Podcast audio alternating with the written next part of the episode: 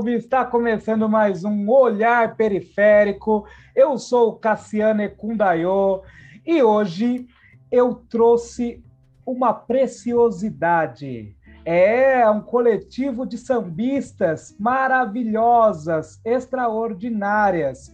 Hoje eu consegui trazer duas das sete integrantes desse grupo, que são Mariana Hormes e Maíra da Rosa. E elas fazem parte do Samba de Dandara. E aí, meninas, como vocês estão? E aí, Cassiano, salve, salve. Salve, salve. Muito Estamos obrigado. Tô feliz. Quem está feliz aqui sou eu. Essa preciosidade, nossa, que maravilha! O som de vocês é maravilhoso. Eu sou fãzaço de vocês. Essa é uma é uma, como eu posso dizer, é um privilégio que eu tenho, porque eu tenho falado com tanto, tantos artistas maravilhosos e maravilhosas aqui, que eu me sinto realmente privilegiado. Bom, meninas, é, vocês são os sete, sete integrantes, não é isso? E isso mesmo. Por que samba de Dandara? Mari, você quer começar? Porque você é minha mais velha no samba de Dandara. Você quer ah, começar? Mas, acho, aí... mas essa acho que você pode, você pode responder melhor. Não, eu vou. Aí eu a gente vai vou, se dividindo. Eu vou te dar a palavra, apesar de, né? Apesar maravilha, de, maravilha. Estar, estar, antes da Maíra, a Maíra, ela, ela, ela, ela é veste, veste o samba de Dandara e às vezes a gente até, as pessoas falam assim para mim, conversei com a Dandara, eu conheço a Dandara. Falo, a Dandara, a Maíra, virou é Dandara, olha! é, isso acontece, isso acontece. Então, Mas acho é, que ela pode é, explicar melhor. Eu vou, eu vou explicar um pouquinho dessa história da Mari ser a minha mais velha primeiro, né? Porque, de certa forma, eu acho que em algum momento a gente vai falar sobre isso. O samba de Dandara já teve algumas formações, né? Hum. Mas é, a Mariana Hormens e a Laís Oliveira são as duas integrantes que sempre estiveram desde o começo. Então a gente brinca que a Laís é a raiz do samba de Dandara, ela foi a primeira, foi a que convocou, e a Mariana é essa primeira integrante a ser convocada que está desde o início, que, que, esteve desde a primeira formação do samba de Dandara. Por que samba de Dandara? Né? É, é, obviamente mas não tão óbvio assim, porque, por incrível que pareça, tem gente que não conhece a Dandara no Brasil, né? A gente sofreu diversos apagamentos aí na, na nossa história negra e na nossa história quilombola. Então, no Quilombo dos Palmares, além do Zumbi dos Palmares, é, e além das outras lideranças masculinas todas, existiam grandes lideranças femininas. E uma dessas lideranças femininas foi Dandara, né? E, e Dandara, ela é um, um, uma mulher que tem em torno dela um, uma história muito, de muita potência e de, e de muita é, é, resistência ao processo de colonização, aos processos violentos de colonização no Brasil, naquela região, né, da Serra da Barriga, do Quilombo dos Palmares, e é uma mulher aí que lutou lado a lado de Zumbi. É, algumas histórias contam que ela era companheira dele, né?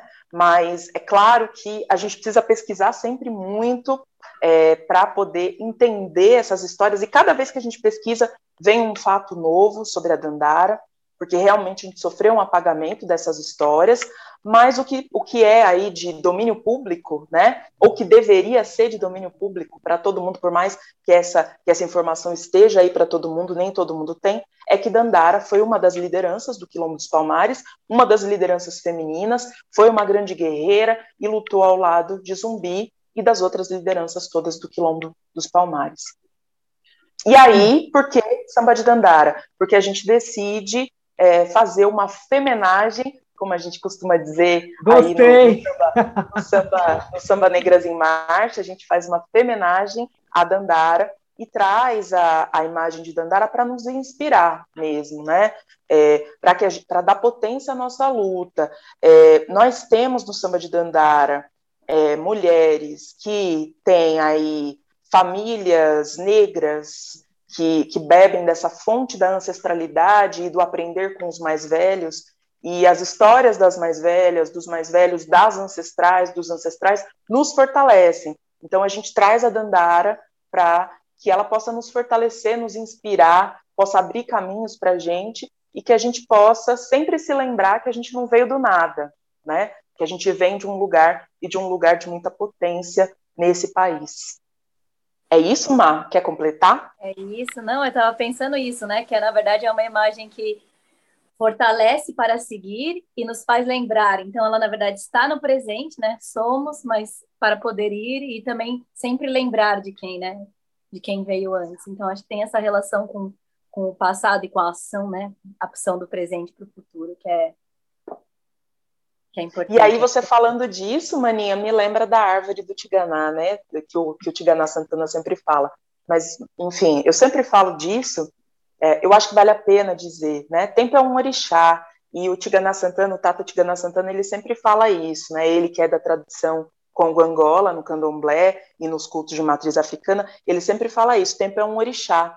E tempo é uma árvore, né? Que tempo é uma árvore. E uma árvore não vive é, com a raiz num lugar, o tronco no lugar e as folhas e a, os frutos e as flores em outro lugar. Uma árvore é uma árvore, né? Então a gente é ao mesmo tempo tronco e ao mesmo tempo copa, ao mesmo tempo flores, ao mesmo tempo fruto dessa raiz que é profunda e que chegou aqui nessa terra antes de nós, né? Então, é, de certa forma, é dessa forma que cada vez mais a gente tenta entender a Dandara na nossa história, né? Somos uma raiz forte e te, somos uma árvore forte e temos raiz. E essa raiz chegou antes de nós e a gente precisa estar atenta a ela para poder crescer, para poder florescer. Nossa, que significado extraordinário, significado lindo. É extremamente necessário vocês trazerem essa, essa questão, né?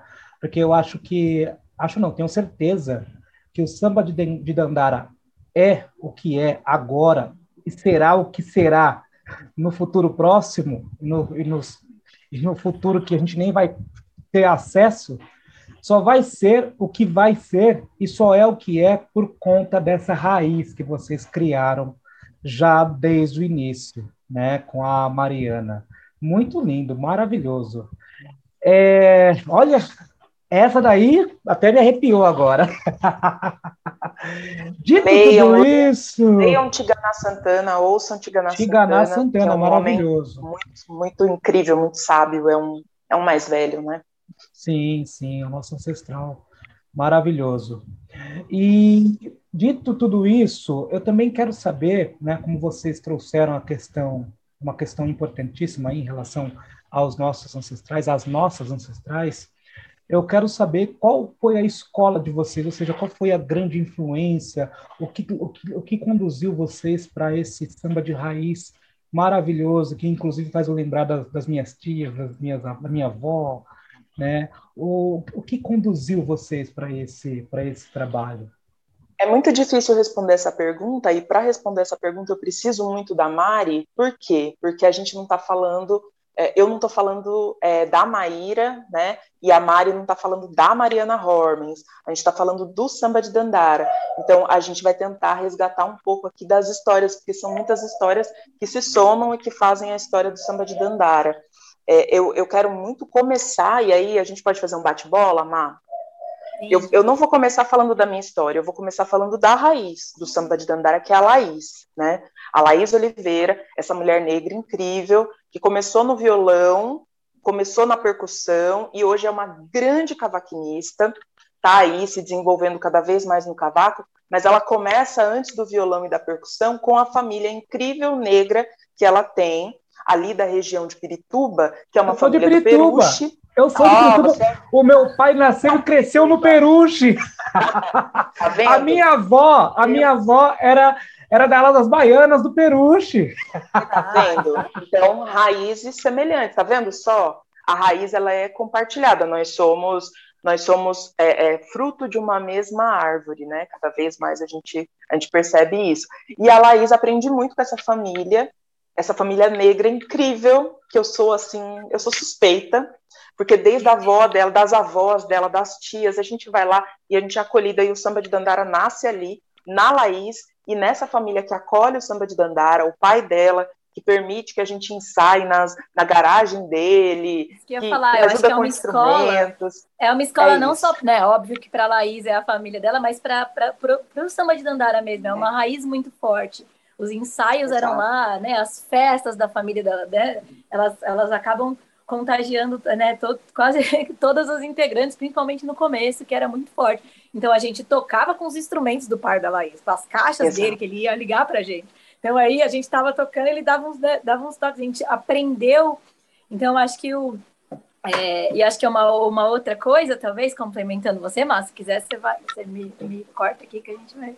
Sim, sim, vamos batendo bola, é, vamos batendo bola. É, Não, tá maravilhoso, vamos embora. Falando, vamos, vamos usar a árvore, que eu acho que ela, ela, ela, faz sentido, né? E essa árvore, ela cresce, ela começa, acho que essas, essa escola, que acho que são essas escolas, né?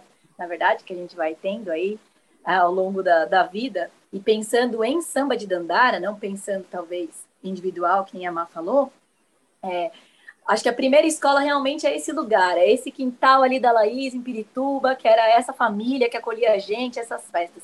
E aí depois as escolas, acho que elas vão aparecendo bastante com, a for, com as formações que a banda foi passando, assim, toda a história que a banda foi passando.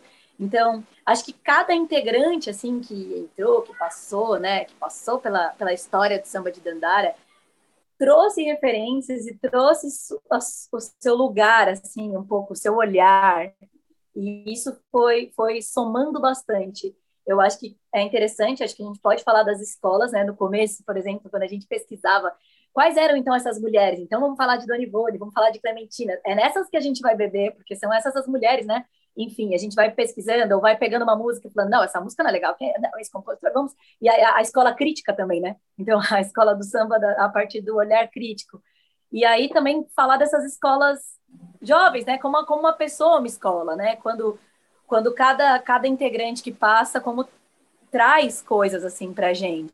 Acho que quando a Fernanda entrou, Fernanda Araújo, que era. Ah, mas peraí, quero, quero, quero fazer um adendo aí. Que a Mariana ela faz isso, ela pulou ela. Então, a, a Laís, que é, essa, que é essa raiz inicial, o que, que ela faz? Ela faz uma convocação a algumas mulheres. Uau! Entre elas, a Mariana. Então, eu, eu acho que talvez seja uma boa hora para, antes de você falar da Fernanda, que entrou depois, você falar um pouquinho de você. Como que foi essa convocação? Porque você também traz muitos elementos aí da sua escola para o samba de Dandara, para criar essa escola que é coletiva. Conta um pouquinho, Mar. Falando dessas escolas, né, que são as escolas que a gente aprende aprende nos quintais de casa, como a gente estava falando, e sobre cada uma das integrantes como deixaram suas, suas próprias escolas, né? Eu acho que é, nesse começo, né, nesse começo mesmo lá nos ensaios de Pirituba, na casa da, da Laís, onde o seu Rui, que é o pai dela, trazia os instrumentos, ligava a caixa, ficava lá, e a gente ia trocar, tocar no bar do Valmir, que é um lugar muito importante também para a gente ali na Pompeia e na Rua Clélia. E aí ele ia também, fazia todo esse, esse suporte técnico. Acho que é importante falar desse, desse primeiro, né, desse núcleo inicial, assim. Tinha a Lívia Pique, tinha eu, né, a Laís Oliveira, é, a Marcela, a Martinha e a Mica. Mica é uma grande artista plástica, performer, que trazia, acho que essa, essa força também. E eu acho que ali também começou a Martinha e a Marcela principalmente, trazendo questões da composição, né, do que a gente quer dizer. Então, e a, a Lívia sempre também com os conceitos, com a questão do nome, e mas o que a gente quer dizer? E aí elas traziam um pouco do, dessa dessa questão que eu acho que foi caminhando caminhando durante a nossa história e hoje chega aonde aonde está. Aí depois dela a formação foi mudando bastante, assim, é uma é uma é uma família, né? É uma família que vai crescendo, mas que umas vão, vão ficando um pouco mais distante, outras vão chegando. E, e mesmo assim, acho que o, o contato ainda existe, né? A gente né, gravou, um, gravou um disco um pouco antes da pandemia e, e essas pessoas participam, né? Então, como, como que é uma família mesmo que as pessoas acho que vão chegando e deixam seus deixam suas histórias. Mas, se você quiser é, somar, porque não, vou, antes vou contar a história de quando a Maíra chegou. A gente estava ensaiando, que é legal história. Você viu? Ela, ela, tá, ela tá tentando se esquivar. Não, eu acho que a Maíra tinha falado, eu trazer, né, o que que talvez... Eu sou atriz, né? Eu sou atriz e minha tria, eu sou atuo, danço, então a música para mim a minha formação é bastante no samba de dandara. Então na verdade, né, a minha, a minha escola é bastante samba de dandara, bastante a casa da Laís, bastante a minha família mesmo, é, musicalmente, bastante a família do meu ex-namorado, que foi quem me apresentou a Laís também, e que e a família é uma família de samba também, então que que, que motivou isso bastante. Mas eu acho que talvez essa parte um pouco cênica de pensar como as coisas são, como as coisas são um acontecimento, talvez isso talvez tenha sido um pouco a minha contribuição, como a Maíra disse, assim, do que cada um acaba deixando. Como pensar esse coletivo, né? Como a gente pensa a música coletivamente, Óbvio, a gente sempre pensa, mas como não cada um pensa só na sua, no seu instrumento, na sua linguagem, no que está preparando ali, como que a gente pensa isso junto? O que, que a gente pode, né? Acho que essa que é um pouco, acho que do fazer teatral mesmo, né? Como é que a gente faz? Não, então eu pego aqui, eu assumo aqui, enquanto, mas, é, enfim, acho que isso traz uma concepção, acho que de família para gente desse coletivo, né? E, e aí teve um dia que a gente estava ensaiando e a gente estava aprendendo a tocar enquanto tocava, né? Então, que é, que é o aprender fazendo. Então, a gente tocava mal pra caramba. E aí a gente estava ensaiando. A gente estava ensaiando uma vez na casa da Mica. E aí a gente tá, a Mari, na verdade, já era uma outra formação, a Mari já tinha entrado também. E aí, a Mari Lima, a outra, né? A outra a Mari, Mari. Lima, a outra Mariana. É, então, você falou Mari, eu falei, opa, a Mari Lima, a outra Mariana já tinha entrado, e aí ela conhecia a Maíra e falou assim: Ah, eu conheço uma mulher, porque até então o microfone dava uma rodada, assim, a Martinha cantava um pouco, mas e aí ela falou, ela falou assim: Eu conheço uma vocalista, ela a gente podia combinar para ela vir no ensaio, e a gente falou: Ah, é ótimo, né? Seria ótimo. Aí ela veio, a Maíra chegou lá no ensaio, tipo, tímida, assim. Como quem não quer nada. E aí a gente falou, ah, vamos tocar uma música. Como quem não quer nada. Aí a gente tocou uma música do nosso jeito ali, né? Aí depois, aí ela pegou o microfone e começou a cantar, a gente começou a fazer assim, né? É. aí a gente falava assim, nossa, lembro de olhar para lá e falar assim, o que, que essa pessoa tá fazendo aqui? o que ela tá fazendo aqui? Aí ela saiu do ensaio, ela cantou e a gente ficou a gente foi lavado pela voz da Maíra. Eu acho que a Maíra tem essa qualidade assim da voz. Ela Esse parece contralto, né? Maravilhoso. É. Então, e aí a gente saiu assim, ela saiu, a gente falou, gente, acho que ela essa menina nunca mais vai voltar. Ela nunca vai voltar. Foi tipo, aqui. foi tipo, ah, foi sorte, né? Foi, foi o acaso que trouxe ela aqui, ela nunca mais vai vir aqui. Ela nunca mais vai voltar aqui, imagina. Não, e aí, e, ela... aí Aí e aí eu, posso, aí, eu, aí eu posso contar a minha versão, né? A, a, a Mari, a Mari Lima, chegou para mim e falou assim: é, Ah, tem umas mulheres que estão estão aí com um projeto de samba e tal, e elas estão precisando de uma cantora, né? De uma solista. E eu, é, eu tive uma primeira banda que era de MPB, a gente fazia de tudo de música popular brasileira, ou melhor, desculpa, eu tive um trio de forró, foi minha primeira banda, a gente ficou um tempo junto e depois eu tive uma, a minha primeira banda de mulher, né? Que eram só mulheres, só instrumentistas e cantoras, que eram as dadivosas. E aí a gente acabou, né, por, por conta de, de algumas questões, de, de cada uma fazer uma coisa da vida, de fazer outras coisas, de fazer cada uma buscar coisa. o seu caminho. E aí a gente, eu acabei saindo, a banda continuou, mas eu acabei saindo da banda e buscando cada vez mais as minhas raízes, né? E aí eu conheci os rapazes do Samba Nizambi, né? O, o Leandro Lima, o Frank, o Bona, meu amigo, que infelizmente eu perdi há, há, há dois dias, né? É, ele faleceu há dois dias e foram os prim... foi a minha primeira banda de samba, né? E aí eu tive o meu primeiro projeto de samba, que era o Samba Nizambi. E aí eu, eu cheguei e falei assim para eles, eu falei, tá, eu amo tocar com vocês, mas eu acho que ainda não é isso, tô aqui, né? E aí a, a Mariana chegou para mim falando dessas mulheres. Aí eu falei assim, eu vou lá, eu vou lá, eu quero conhecer essas mulheres, né? Aí eu cheguei lá e eu vi uma família, eu vi hum. uma roda linda de mulheres extremamente potentes que estavam querendo fazer alguma coisa juntas. E, e, essa coisa era o samba, era se resgatar, era trazer as raízes, trazer as escolas para a roda, né? E aí eu olhei aquilo e achei muito bonito. Realmente, é, é, eu também não, não, era uma grande cantora naquela época. Eu também estava estudando, estava me procurando, estava tentando entender. Mas eu olhei e falei assim: tem muito potencial aqui.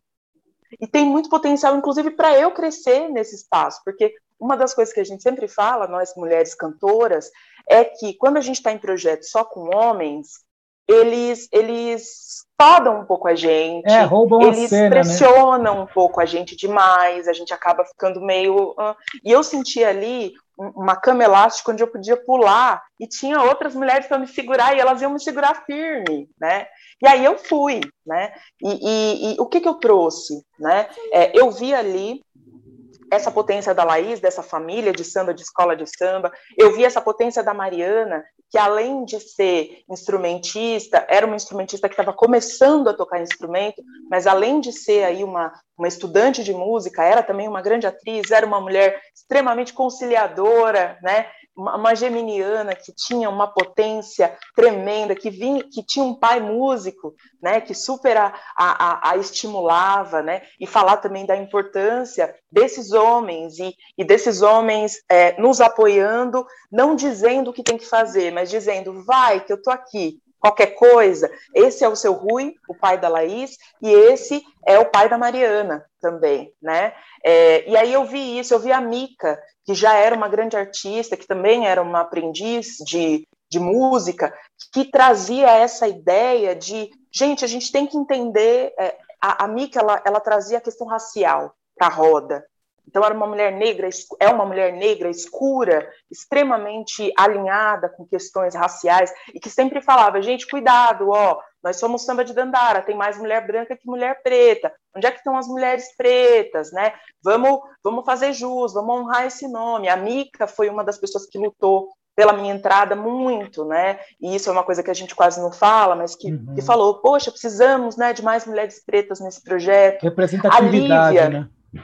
A Lívia, que era um, um furacão. Hoje ela está estudando lá no Nordeste e é uma mulher que traz também uma história de militância para além da música, da militância. O samba de Dandara tem muito de militância, né? E, e, e não porque a gente é panfletária, mas porque é preciso, né? Para a gente poder sobreviver dentro do samba, a gente tem que ter uma questão política forte. Isso é uma coisa que dizem muito para a gente. Vocês têm uma questão política. Então, essa escola política do samba de Dandara passa por todas nós. Mas a Lívia, ela tinha uma coisa de ir lá. Ela fala, aquele homem está tirando a gente, vamos lá, vamos resolver, né? A Lívia era isso, assim, era um furacão.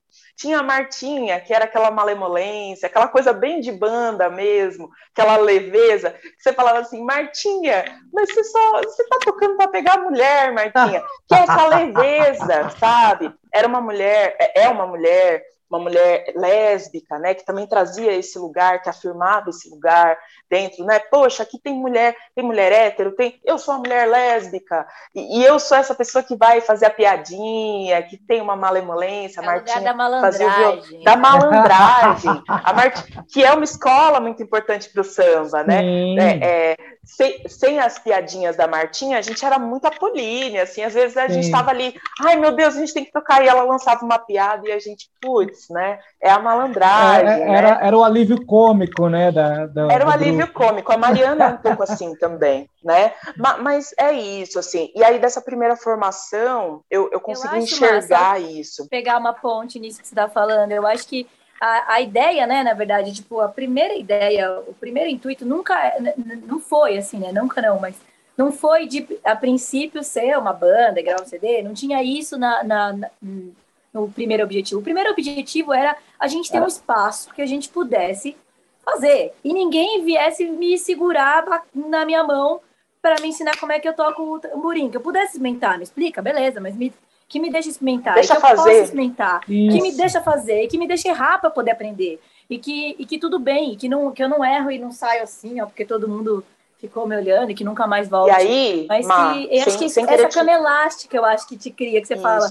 Então, esse era o intuito. Então, a gente pode crescer e aprender e criar esse isso. espaço para quem chegasse. Acho, e também. isso, fazendo isso, a gente retoma algo que é muito do samba, porque o samba se aprende na roda de samba, o samba Sim. não se aprende no colégio, né?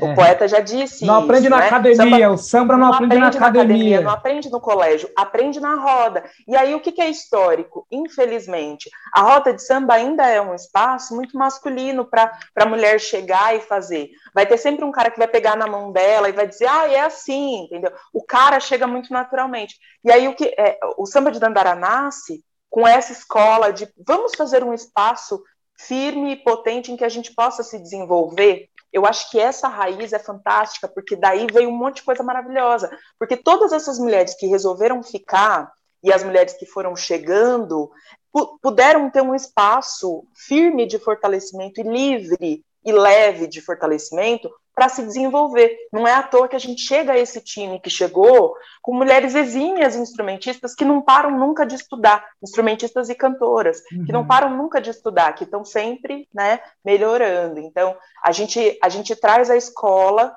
da roda de samba. Então, é, antigamente, o que, que o Candeia fazia lá no Rio de Janeiro? Ele chamava o povo para ir lá para casa dele. Ah, vamos tocar, entendeu? Vamos tocar. Despretensiosamente, aí, vamos fazer um som. Despretensiosamente. E foi isso que o Samba de Dandara fez. Mari, você resumiu é, é, lindamente. E aí, é, eu acho que talvez não caiba a gente falar de todas, né? O que todas, que a gente ficaria aqui muito tempo, mas assim, é, é, a gente tenta, a gente tem essa coisa que cada uma traz, a gente tem a influência das grandes e dos grandes, é, seja, seja do Rio de Janeiro, seja da Bahia, seja de São Paulo, a gente fala muito do samba paulista, a gente grava um disco que fala do samba paulista, que traz os ritmos do samba paulista, né?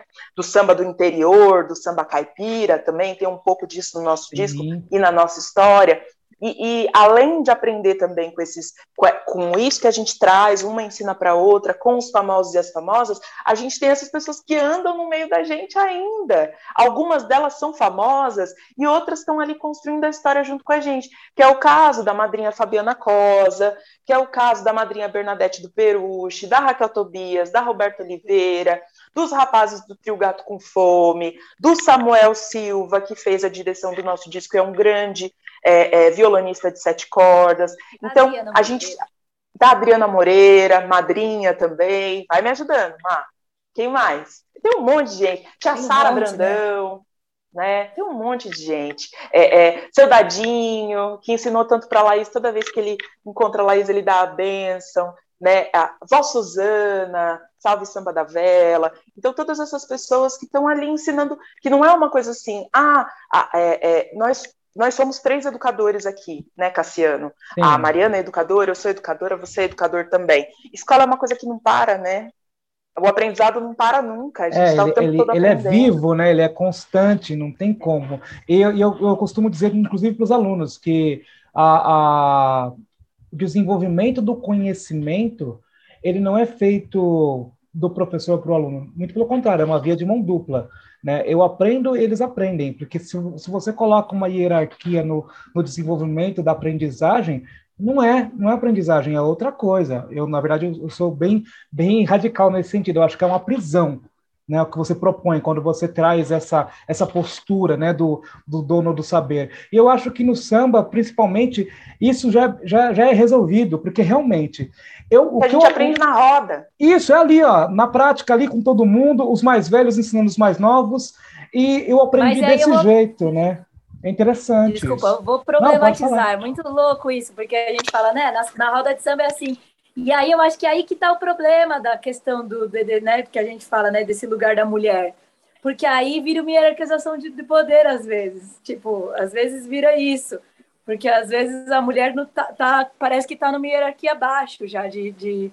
Então aí que a roda não, não, não é uma roda. Então, é, é verdade. Isso é uma coisa, Mari, então... que a gente que é mais novinha e os mais, eu acho que mais as novinhas do que os novinhos, né? Gente, porque os novinhos eles estão lucrando com essa estrutura. Então é raro eles eles questionarem. Infelizmente tem alguns caras que questionam, mas que questionam também depois de conversar com a gente. Quando a gente chega novinha na roda de samba, é essa troca, né? A gente aprende com os mais velhos, no terreiro é igual. A gente aprende com os mais velhos e com as mais velhas, e a gente também questiona fala assim, poxa, mas será que a gente precisa seguir essa tradição? A gente respeita a tradição, mas será que realmente o lugar da mulher no samba precisa ainda ser o lugar da dança, o lugar do canto, o lugar da cozinha? Não pode ter mulher também tocando no, no, no na, na, caneta, né? Não pode. A gente não pode fazer de outro jeito. E a gente ensina fazendo, né? Eu estou aqui dizendo, ah, né, questões, mas a gente não pergunta, a gente chega e faz. E aí vão criando as problemáticas que a gente vai e resolvendo a roda. roda. E, e, a, a roda, roda gira. vai girando para poder girar. É e olha, e eu vou falar uma coisa: esse movimento do, do samba de Dandara que vocês fizeram e vocês estão fazendo, é, até, até quero mandar um recado aqui para pro, os homens, né? É, quando é, muitas vezes pode soar, quando vocês falam, ai, é o samba só de mulheres, ai, é o samba que só tem mulheres. Galera, esse é um recado para os homens que eu dou. É, esse samba não é só de mulheres, mas ele precisa ser de mulheres, porque as mulheres precisam ser representadas nesse espaço que nós chamamos de roda. Saca? É, se é uma roda, cabe todo mundo que está ali no ambiente. E por que raramente a gente vê a inclusão é, das mulheres? Então, já que, infelizmente, por enquanto, isso acontece ainda, então elas precisam sim ter esse espaço. Até o dia que nós, homens, é, entendemos que precisamos olhar e respeitar o trabalho dessas mulheres como nós respeitamos o do nosso humano ali, do nosso parceiro que toca pra caramba. E eu vou falar uma coisa para vocês, meninas. É, quando eu ouvi, ah, tem uma canção que vocês fizeram ao vivo, tem uma tombadora. Juro para vocês, é, eu fiquei extremamente emocionado porque vocês fazem uma coisa com as vozes que lembra muito terreiro, assim. E eu não sei se vocês combinam ou se é algo natural. Para mim é natural. Eu queria saber de vocês. Existe algum, algum alguma coisa que vocês combinam é, na hora de cantar? É, no, no, no, caso das vozes, ou não? Ou sai naturalmente aquilo? Então, a gente, a gente, ensaia bastante, né? A gente é bem, a gente é bem, hoje menos do que a gente gostaria, né? Mas antes a gente ensaiava. É, e aí a gente faz combinados. E, e, esses combinados partem muito do que a gente aprende com essas escolas. Então, ah, como é que vai ser essas vozes, né? E pensar também que a, a, a, as vozes de coro do, do, do samba vêm da, vem da curimba, né? Então tem essa raiz de terreiro mesmo né? E, e, o que a gente faz é a gente ouve os discos, a gente, né, aprende aí com os mais velhos, as mais velhas, vai nas rodas de samba e a gente vai vendo como é que são essas vozes e a gente vai organizando as nossas vozes da, no, da nossa forma a partir dessa tradição, né? E além de tudo, eu posso dizer por mim, né? Aí eu, eu digo por mim, eu sou uma mulher de terreiro, né? Então, é, é, o meu canto está muito pautado nesse lugar também, de não cantar sozinha, de entender que tem ali toda uma tradição, toda uma ancestralidade nesse samba que é que é cria de terreiro, né? Independente de quem faça, independente de quem for, é, se tiver alguém fazendo samba sem considerar que o samba é cria de terreiro, tá fazendo errado, assim. Então, eu acho que, que é uma coisa que vem naturalmente, mas que também vem dos nossos estudos, da nossa percepção do nosso canal aberto para né, não, não, o samba não começou hoje, né? Existe toda uma tradição que a gente precisa seguir para poder fazer alguma coisa bacana, né, nova, mas entendendo o que veio antes. Eu acho que, que é isso. Tem uma naturalidade, mas também tem algo que é planejado, sim. O que você acha, Má? É isso? Eu acho que sim. Tem, temos um bebê interrompendo aqui. Ó. Interrompendo nada, não. Que maravilha. Tá um pouco. Eu acho que sim. Tem alguém chorando. Eu fico, eu fico. Eu fico, eu fico. Lua. Ela falou, eu fico. Então, Cassiana, a gente tem... Eu fico, eu fico. Deixa, deixa ficar, deixa ficar. Mas eu acho, eu acho que você respondeu bem, sim, Ma. Eu acho que é importante essa visão, na verdade, também. Então, deixa a mamãe falar, tá bom? Então, senta aqui, deixa eu falar. É importante essa visão também, senta no lugar, deixa eu falar. É importante essa visão também, porque a gente estava falando, né? A roda se aprende no fazer, a roda de samba, blá, blá, blá. mas é importante essa visão de, tipo, assim, a gente ensaia bastante, né? A gente ensaia, a gente combina, a gente, a gente cria, né? Essa, né? Tudo, tudo quando entra, quando sai. A gente tem esse, esse ensaio bastante, acho. Acho que é, é importante colo colocar isso, acho. E aí essas vozes são, são pensadas, são a partir da nossa, da nossa vivência, das nossas das nossas referências, mas elas são pensadas. Olha, vamos fazer, né? Elas são elaboradas. Que é o lugar, que é o lugar de, de, de exercitar o que a gente estuda, arranjo, é. né? Arranjo. É, e isso é importante para dizer para os mais novos, para as mais novas, para a galerinha aí que está que tá acompanhando, né? O, o olhar periférico, que quer fazer música. Então, não se faz música do nada, né? É, eu, tenho, eu tenho um amigo, o Sagui, que é jazzista, né, é saxofonista, que ele, ele chega, ele toca qualquer coisa, ele faz um, um improviso incrível, mas ele estudou anos para conseguir chegar num lugar e fazer um improviso.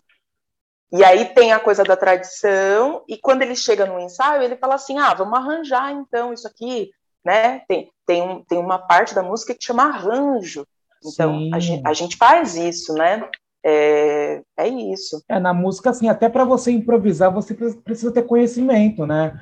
É, Exato. É, eu, eu falo, eu, eu conversei com, com um menino aqui, bem jovem, o Kami, ele é, ele, ele produz trap, que é um novo, novo estilo musical, né? Um estilo musical novo no Brasil, inclusive. E eu estava conversando com ele sobre isso, né? Que dá para você incluir o que você quiser em, em qualquer música desde que você saiba onde colocar, em que momento colocar, e para você saber, você precisa estudar.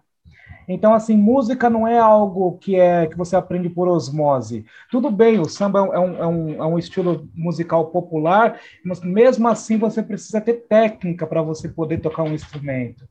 E isso que vocês falam sobre, sobre a, a, a raiz né, do, do, do estilo musical samba, é, junto com a, a, técnica e com o estudo, essa, essa junção é extremamente importante, é extremamente importante para que a gente consiga também mostrar o que, o que é possível fazer né, nesse estilo musical ou em qualquer estilo musical. Então, assim, galera, você que está assistindo ou ouvindo aqui pelo Spotify, pelo Deezer, é o seguinte: precisa estudar. Música é uma profissão como qualquer outra. E se você não tiver conhecimento, não adianta nada. E para você adquirir conhecimento, você precisa sentar e, e estudar sim. E, e é uma isso. coisa que é muito importante dizer, é, Cassiano, é, eu, te, eu, tenho amigos músicos que, e amigas musicistas que falam muito isso, né? Não é qualquer pessoa que toca samba. Por quê também? Porque esse estudo não é qualquer estudo. É, é, a gente vem de uma outra tradição, então, sei lá, se você for para o conservatório, se você for. Hum, não sei também. Tem essa coisa de procurar os mestres, procurar as mestras, né? Ter, ser aprendiz de alguém, que é uma coisa que a gente. É, é, eu tenho um outro amigo, um desses amigos que começou comigo no samba, o Frank, Hoje eles têm uma banda de choro, tem um grupo de choro, o Cochicho de Boteco. E o, o Frank, ele é pandeirista, ele é baterista, ele é, mas no choro ele é pandeirista. E ele estuda os pandeiros do choro. Então ele sabe, nesse disco foi esse cara que tocou pandeiro e o pandeiro dele é assim. Olha nesse só. disco foi esse cara e o pandeiro dele é assim. Então ele foi para o conservatório, mas ele também foi procurar os mestres dele, né? Que são mestres da tradição popular na maioria das vezes, mestres e mestras. Então é, tem, tem questões aí com a cultura popular que, que são complexas, né? Eu acho que, na verdade, a gente, eu acho que, na verdade, tem, é, como a gente estava falando um pouco da, das escolas, né? Quais são as suas escolas? As escolas são as referências ou as, as metodologias, mas também são as pessoas que estão aqui, é, mas e que estão aqui. Então a gente parece ser, ah, a gente tem duas respostas para essa pergunta. E eu acho que é questão de, de estudo também, assim. Eu acho que você não pode é, não pode só, só estudar e pegar um método de flauta, ou que seja de percussão, e sem a vivência da roda, ou sem a, a é uma outra, é, é, um estudo, né? Mas é, é isso que a gente, na verdade, está tá batalhando aí como educadores aqui para discutir, né? Que tipo de estudo é esse? E é um estudo, é um estudo sério, você descobrir qual é, você entender qual é o tipo de pandeiro que é tocado em, em cada roda, em cada choro, em cada região, ou ah, então esse, esse surdo é do samba do samba rural, ó, pessoal, o surdo é outro do que o samba, né? Então tem vários, e isso é um estudo, na verdade. Você ir para então, então vamos lá ouvir, então vamos ouvir aqui, ouvir ali, conhecer alguém que toca, conhecer alguém que canta e beber dessas fontes é um estudo. E aí a gente não é o conservatório, não estou falando que ele não é importante também. Eu acho que existem esses dois, esses dois ramos que são muito importantes. É importante eu ficar ali fazendo escala também na flauta, porque é importante para poder, mas também é importante eu escutar ali, né? Escutar quem está tocando, quem, como é que faz, que firula que faz. Que, não dá para ficar só no pragmatismo também, né? Você é. tem que. É, você precisa e no caso também da, roda da vivência, samba, né? Exato. E no caso da roda de samba, tem que ir para uma roda. Entendeu? É. Você quer tocar samba, você vai estudar, você vai ouvir os discos, você vai para o conservatório, você vai escolher seus mestres. Né? Depois tem que ir para a roda, porque aí na roda é outra escola. Entendeu? Aí é outra aí é outro estudo. É, é um como, diz o, como diz o baiano, é outro sabor. É outro sabor. É outro sabor. é isso. Então, nós estamos falando né, da, da, das questões ligadas à raiz e tradição. Eu vi que recentemente vocês desenvolveram um álbum com 14 faixas. Eu fiquei muito feliz quando eu soube, porque atualmente uh, a forma de produzir discos, ou álbuns, ou EPs, né, ou singles, é algo extremamente é, minimalista. A galera hoje em dia faz, sei lá, um, um, EP com três músicas, ou então lança um single a cada mês, e, ou seja, faz tudo fragmentado. Eu quero entender e, e saber de, de, vocês, né? Por que vocês optaram em, em, produzir um álbum com 14 canções? Eu acho que uma coisa que é importante pontuar é que é muito caro, né, produzir, produzir, produzir música hoje. É muito cara a gravação, é muito cara, né, muito caro é, quanto a quantidade de, de artistas de música envolvidos, enfim. É, então, eu acho que é, talvez isso seja uma, uma resposta. A gente teve né, o patrocínio do Natura Musical, e por isso a gente também conseguiu, sim, contar hum. essa história em 14 músicas, e conseguiu é, lançar um álbum, né? Talvez é, isso é, é, um fator muito importante, eu acho. Óbvio que a vontade ela já era, né? É, acho que talvez seja de bastante, de bastante gente, né? Tipo, de muitos, mas esse patrocínio fez com que né, isso fosse viabilizado mesmo e pudesse ter a nossa cara, e a gente pudesse contar a nossa história e pudesse convidar pessoas para somar com isso. E acho que a Má pode falar um pouquinho. Fala, Má. Sim, sim. É, é, acho que desde o início, é, quando, quando, quando a gente começou a pensar que a gente queria ser uma banda, que a gente queria se profissionalizar, quando passou esse, esse tempo do vamos nos reunir para fazer um samba, né? Quando a gente começou a pensar, putz, né? Tem algumas mulheres que estão aí em uma situação difícil, vamos começar a, a cobrar alguma coisa para a gente tocar, para também fortalecer as mulheres que estão aqui. É, a gente tem um tempo de estudo, a gente tem um tempo de ensaio, isso precisa ser remunerado. Né? Vamos, vamos tentar nos organizar como um coletivo que pode trazer retorno para essas pessoas que estão aqui e que podem também trazer retorno para uma rede, né? É, desde o momento que a gente que a gente decidiu isso, isso passa muito pela pela Fernanda Araújo. A Fernanda Araújo trouxe isso para o samba de Dandara, a gente decidiu que a gente meio que fez um mapa, né, de quem nós éramos e onde nós queríamos chegar. Então, quem é o samba de Dandara? Por que Dandara? Todas essas questões a gente meio que respondeu juntas, né? Quem somos nós? O que, que a gente quer fazer? Onde a gente Acho quer que tem a ver com aquela pergunta, né? Do, pra, é. Se não sabe para onde vai, veja de onde veio. A gente parou, Exatamente. olhou para de onde a gente veio e decidiu para onde a gente é, onde a gente queria. Exatamente. E um desses lugares para onde ir era registrar. É, a gente tem um momento em que a gente começa a compor e olhar para as composições das integrantes, e aí essas composições vão ficando cada vez mais numerosas, né? Num determinado momento a Laís vai para o Colombolo, que é um, um, um, um, coletivo que estuda o samba paulista ali na Vila Madalena e se desenvolve como compositora e começa a entender essa coisa de, poxa, como é importante compor também e como é importante o registro da composição, né, em, em um álbum, em um EP, a gravação disso, né, é, é, e aí a gente vai amarrando esses fios, né, dando esses laços entre nós. E aí a gente a gente resolve que a gente quer gravar. Mas gravar como? Se gravar é tão caro, né? É, não é caro para quem, quem junta dinheiro, compra equipamento, faz um estúdio caseiro, às vezes não grava com tanta qualidade, não remunera as pessoas que estão ali. E aí a gente falou, poxa, vamos começar a escrever uns editais, né? Escrever para editais. Aí a gente escreve para o VAI, escreve para o AC, escreve e escreve para o Natura, né? E aí a gente pega o edital do Natura Musical, esse edital 2019, né, Mar? Que a gente enviou em 2018 e saiu o edital 2019 2020, né? É, a gente escreve num momento em que a Natura está muito ligada nessa coisa da produção das mulheres. Então a gente Sim. entra em um edital que tem muitas mulheres, né?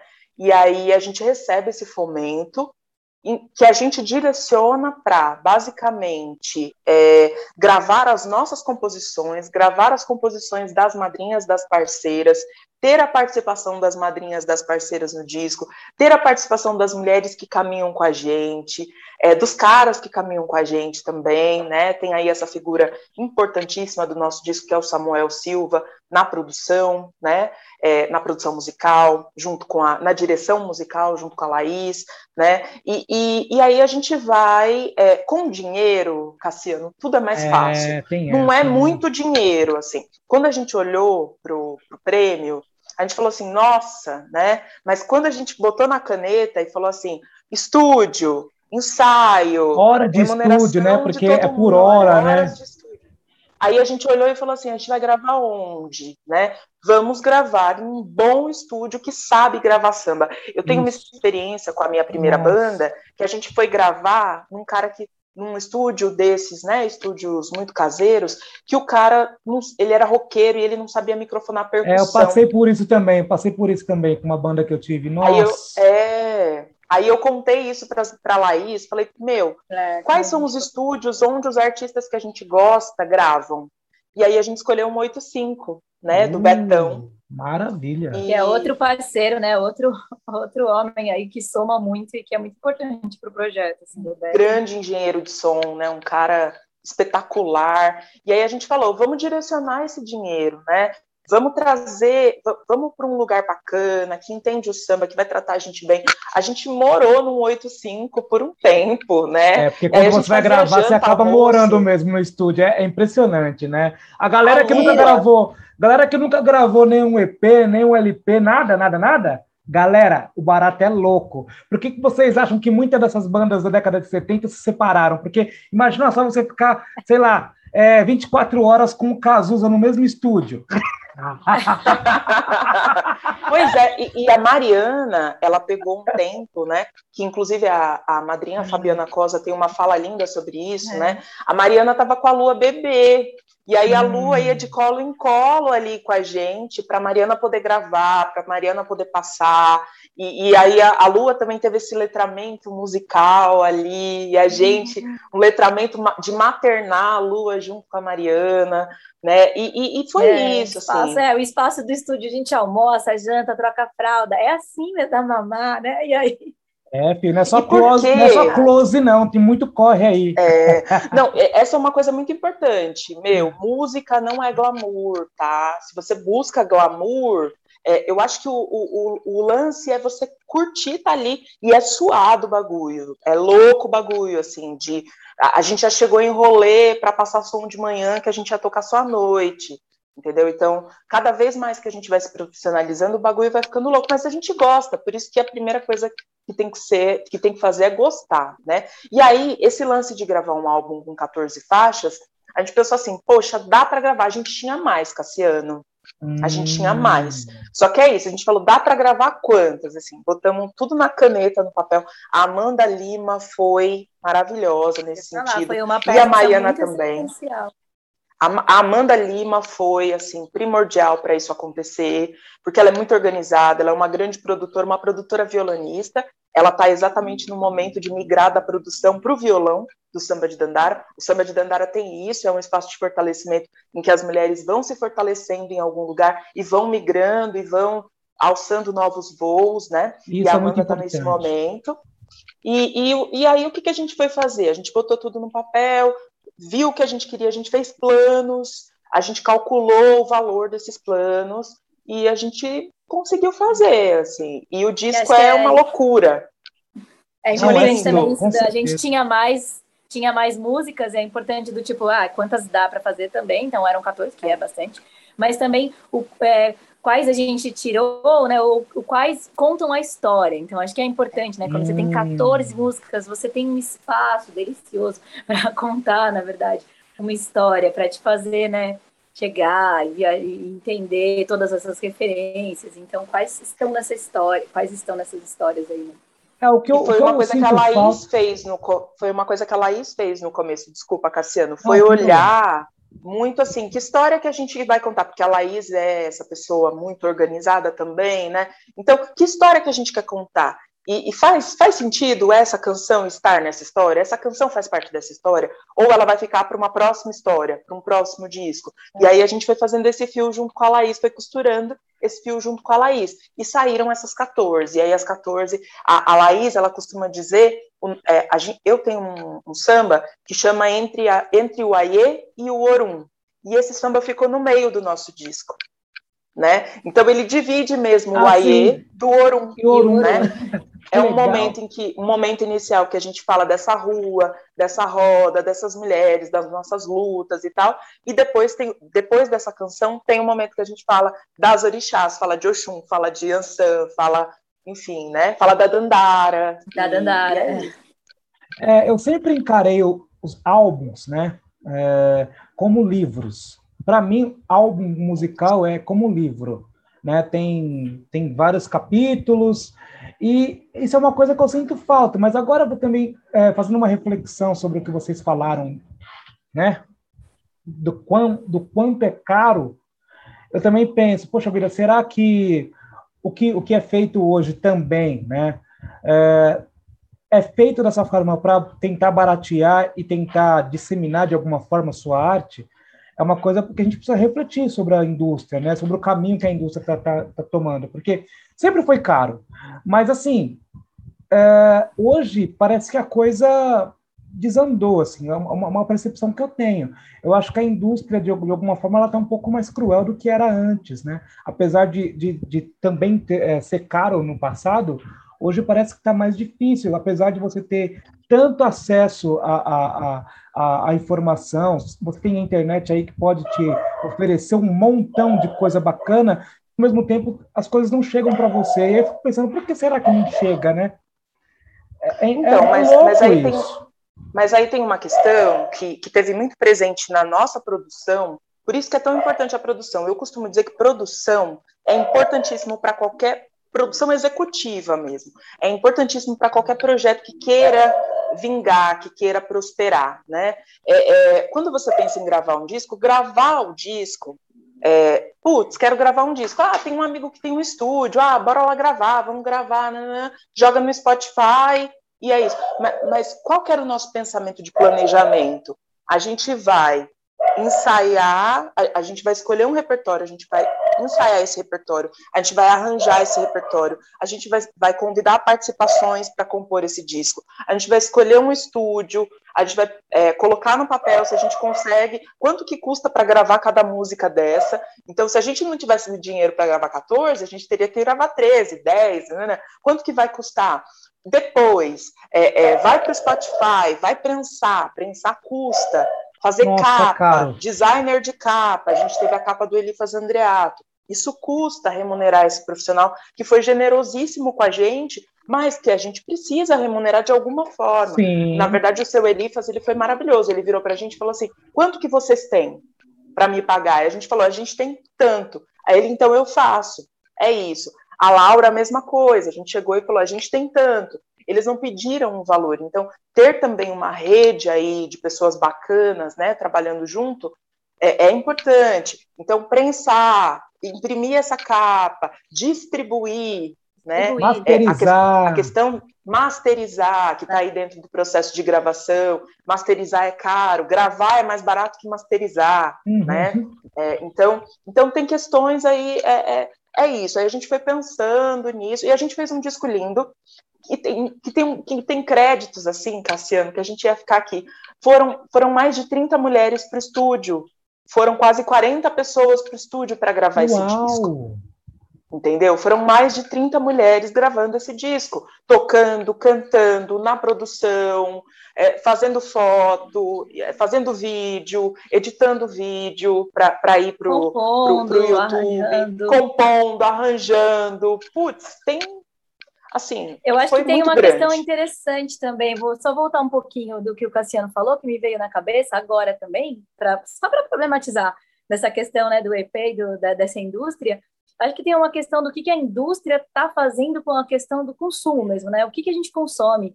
Então, hoje em dia, é, eu não, não, sei, não é tão comum a gente ouvir o álbum, né?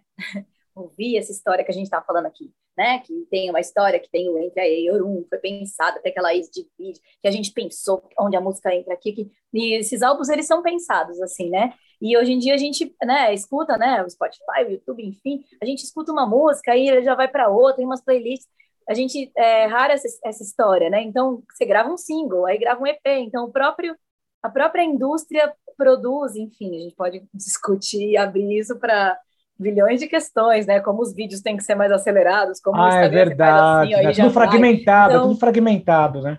É tudo mais fragmentado. Então, como também que a gente pega e tenta resgatar essa raiz também, né? Então, peraí, vamos vamos tentar escrever o um projeto para gravar um disco, então, para contar uma, pra, enfim, como que, é, enfim, questões aí para é. problematizar desse nosso consumo. E aí, Ma, isso que você falou me lembra de uma coisa muito importante, que quando, quando você diz, Cassiano, é, que está mais, mais perverso, eu vejo isso do mais perverso muito no sentido de que antigamente um artista gravava um disco espaçado de tempo. É verdade. Então, sei lá, pensando, sei lá, na Alcione, vai. Alcione gravou 78, depois ela gravou 79, ela gravou 83. Entendeu? É espaçado. Hoje se lança disco assim, eu abro meu Spotify todo dia tem um disco saindo. É igual cinema, né, que falam muito. Antigamente demorava para fazer um filme, gravar, produzir. Agora é um negócio muito que é essa, essa lógica de consumo, né? É, e, e, a gente escolher fazer esse processo dessa forma também foi uma forma da gente olhar para o mercado e falar assim, tá, o mercado é assim, mas a gente vem de uma tradição, então vamos tentar encontrar um equilíbrio, né? A gente não vai se vender. Eu acho que essa é uma das coisas mais bonitas de estar nesse coletivo, além de ser um coletivo extremamente forte, de mulheres que têm um carinho uma pela outra, que se respeitam, que se escutam, né? É, essa coisa da gente estar tá num lugar que a gente se olha e fala assim: a gente não vai se vender, entendeu? Para fazer sucesso, para estar tá na mídia, para estar tá na Globo, a gente não vai se vender. É, e, e, essa é uma das escolhas é, que tem a ver com isso. E vem dessa rede, né? né? E vem dessa rede, porque eu olho e falo: eu posso aqui, aqui eu posso. Se eu posso ser quem eu sou aqui, então eu posso fazer o que eu quero aqui. Então não é isso aí que eu quero. Então vamos, Exato. o que a gente quer então? Porque se a gente Exato. pode aqui ser quem a gente é, a gente pode fazer o que a gente quer. É, tem, então, eu vejo, isso eu vejo foi um consenso clareza. entre nós, né? É muita clareza que vocês têm, né? É, eu acho que por isso que é uma coisa que dá certo. Por exemplo, eu, eu, eu, você pode mostrar a capa do, do, do álbum? Aí. Maravilhosa, linda, linda, linda, linda, linda, linda, linda, maravilhosa essa capa. Eu me apaixonei por ela. E quem fez essa capa? O seu Elifas Andreato. Tem então, você, olha só, é dessas coisas que eu estou falando. É, ah. Esse encarte, né, que provavelmente tem todas as letras das músicas. É, você sabe quem fez a capa, você sabe é, quem fez a master, você sabe quem, qual foi a, a, a, empresa que gravou. Então, assim, e olha só quanto emprego que gera, né? Olha que coisa linda. Ó, eu sinto falta disso aí, sinto muita falta disso. Mas, ao mesmo tempo, eu entendo também que o mercado, às vezes, exige tanto. Vocês conseguiram fazer algo que poucas, poucas pessoas fazem hoje porque vocês tiveram patrocínio, né? E vocês conseguem também distribuir, além do físico, vocês distribuíram todas as canções lá no, na, nas plataformas de áudio? Todas elas? Em todas as, as plataformas. Então, todas, todas elas. Você vê como que é interessante, dá para a gente conciliar e olha só que coisa linda. Esse esse profissional que desenvolveu essa capa, imagina só a felicidade dele e outra. É, quantas vezes esse nos últimos anos ou nos últimos meses, é, depois do, do, do, trabalho que ele fez com, com o de vocês, quantas vezes esse profissional foi convidado para fazer um outro trabalho como esse? Pode até ser que ele tenha sido chamado várias vezes, mas deve ter vários, deve ter um monte de profissional dessa área que, tá, que teve que mudar de área porque extinguiu esse trabalho. E, e, essa é uma, é uma discussão que se tem muito pouco, e aí vou falar rapidamente disso, né? Eu tenho a sorte de ser próxima dessa família, que é uma família de pessoas que tem uma história no Brasil mesmo, assim. O seu Elifas Andreato, ele ele tem uma história como capista. Ele fez capa para Clementina, para Clara Nunes, para Martinho da Vila, para Paulinho da Viola, para Chico Buarque, para, enfim, no samba é infinita. É, é, João Bosco, enfim, uma galera aí. E é, às vezes o seu Elifas se pega assim, num momento em que, poxa, esse negócio de capa não se faz mais, e, e, tem uma rede aí que segura, que fala, poxa, a importância do seu Elifas Andreato para a música, né? E a importância dessa família, do Bento, da Laura, que aprendeu, que tinha o almanaque de música popular brasileira, que é uhum. que é cria dessa família também. Eu lembro que é uma do família almanaque. que tem um imenso, exato, é cria. A Laura diagramava o almanaque, seu Elifas idealizou o almanaque, e que foi uma, uma coisa importantíssima, né, para a difusão aí do que é a música popular brasileira. E uma coisa que eu penso muito é, é, é que tem esse lugar também, né? Antes de conhecer o seu Elifas, eu pensava assim, nossa, deve ser impossível, né? E, e ele faz capa para todo mundo. Você pediu capa para ele, ele faz a capa. Ele vai lá e faz a capa. Quando a gente pediu, o seu Elifas não conhecia o samba de Dandara, né? E aí ele fez uma capa. E, e ele resgatou uma história que eu e a Laura estamos tentando desenvolver no SESC, que é fazer retrato das mulheres que foram historicamente invisibilizadas no Brasil. Criar retratos dessas pessoas, porque a gente não encontra essas imagens. Então, é, fazer uma rede de artistas, fazer aí um, uma talvez uma residência artística. Eu trabalho em artes visuais no SESC, né? E aí a gente está pensando isso. Aí o seu Elifas, ele fez um retrato da Dandara. E aí ele fez um retrato de uma Dandara é, mais velha, uma, uma mulher, né, mais senhora e tal. Aí ele foi ver a gente tocar. Aí ele chegou para mim, e acho que foi para mim e para a Laísa, não sei se você estava, Mari. É, ele chegou e falou assim: Eu fiz uma capa para vocês, mas eu vou começar tudo de novo, porque essa capa não tem nada a ver com vocês. Vocês são afrofuturistas. Ele virou para a gente e falou: Vocês são afrofuturistas. a imagem aqui enquanto e é verdade, olha que coisa linda. Olha, interessante a sensibilidade do artista. É, então, é... esse tipo de coisa é muito importante. É e muito... o seu Elifas, ele, ele é um aquariano que eu adoro. E o que, que aconteceu também? Outra história engraçada, eu acho que é legal contar essas histórias engraçadas. Ele estava começando, quando ele estava fazendo a nossa capa, estava no rascunho, ele estava para estrear, para lançar uma exposição no Museu Afro Brasil das capas que ele tinha feito para Clementina, para as pessoas negras, para os artistas negros. Aí ele mandou todas as capas e mandou a nossa.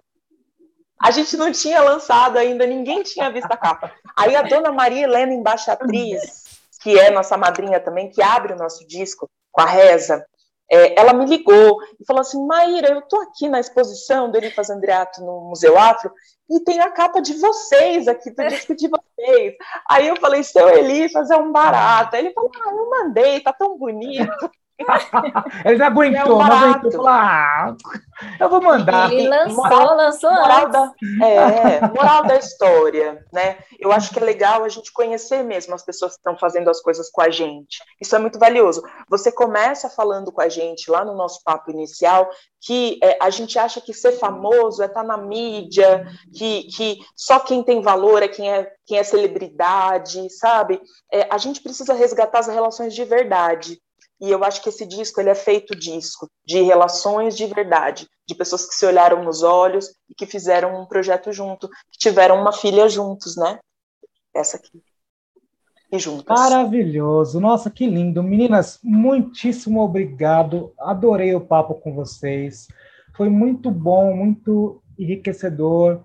Eu quero que vocês voem, voem, voem, voem alto e continuem com esse projeto de levar o samba da melhor qualidade para todo mundo. Muitíssimo obrigado. E para fechar, eu queria, Maíra, que você cantasse uma canção para a gente. Posso cantar, posso cantar. Deixa eu ver, o que, o que tem muito, eu acho que tem muito a ver com, o nosso, com a nossa conversa de hoje, que a gente estava falando do Ubuntu, né, de onde a gente vem, é, olhar para trás para entender para onde se quer ir, Sankofa. né, de Sankofa também, né, esse movimento de Sankofa. É, então eu vou cantar Quilombo, que no disco, que no nosso álbum, tem a Quilombo, que é uma composição minha e de Jacques Severina, e no álbum tem a participação da madrinha Fabiana Cosa, opa, sim, da madrinha Fabiana Cosa cantando comigo.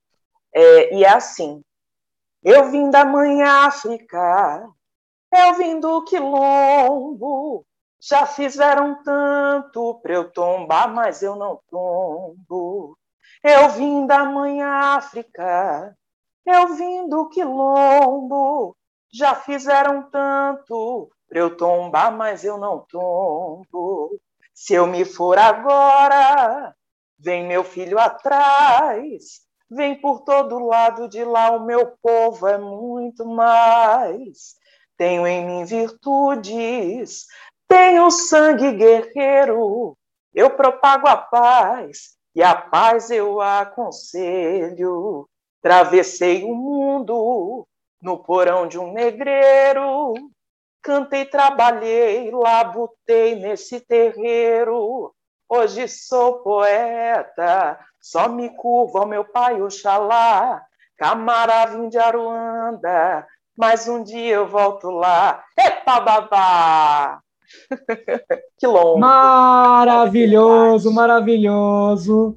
Esse foi o nosso olhar periférico de hoje. Eu conversei com essas preciosidades do samba de Dandara. A gente agradece demais, Cassiano, em nome de todo o samba de Dandara, Tati Salomão, Camila Alcântara, Ana Lia Alves, Laís Oliveira, Amanda Lima, Mariana Hornens e Maíra da Rosa, o Samba de Dandara agradece muito o convite. Muito obrigada. O olhar Gratidão, periférico axé. que agradece. Axé! Axé! Fui!